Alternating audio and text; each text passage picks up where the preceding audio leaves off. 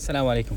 كثير منا يعني يجي هذا الش- الشعور يعني المحبط بأنه ما عندي شيء أقدمه يا أخي إيش عندي؟ أنا إنسان عادي جدا يعني ما أملك شيء أقدمه. يعني ولا يعني مثل بقية الناس هذين اللي وصلوا أو شيء أنا إنسان عايش يومي بيوم.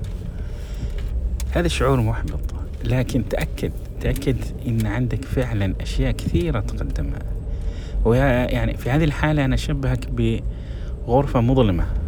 يعني أول ما تفتح الباب وتشوف غرفة مظلمة تقول إيش فيها هذه؟ يعني ما قادر أشوف شيء فأنت على طول يعني تفترض أنه ما فيها أي شيء أو أشياء مش مهمة أو ما شيء يستحق أنك تبذل مجهود حتى تعب نفسك وتبحث. ويعني في مجهود حيبذل لكن قد ما يكون يستحق. لكن أول ما تفتح الليت وتشوف قد تنبهر بالأشياء الكثيرة الموجودة هناك قد تنبهر بالأشياء الثمينة الأشياء اللي فيها فعلا قيمة أو لها قيمة. هذا أنت. قد تكون في البداية مظلمة ما فاهم إيش فيها ما شايف قدراتك ما عارف وين تتجه فتفترض الافتراض السهل إنه ما عندي أي شيء. لكن كل ما تحتاجه فقط هي الضوء اللي ممكن ينير لك دربك. فالسؤال هنا إنه مش عندي.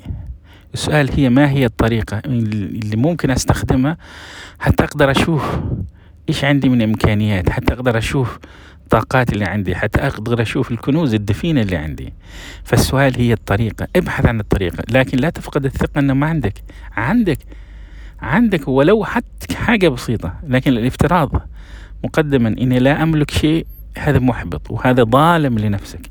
فأنت تكون في الحالة هذه ارتكبت ظلم في حق نفسك لأنك طاقة هائلة جدا عندك.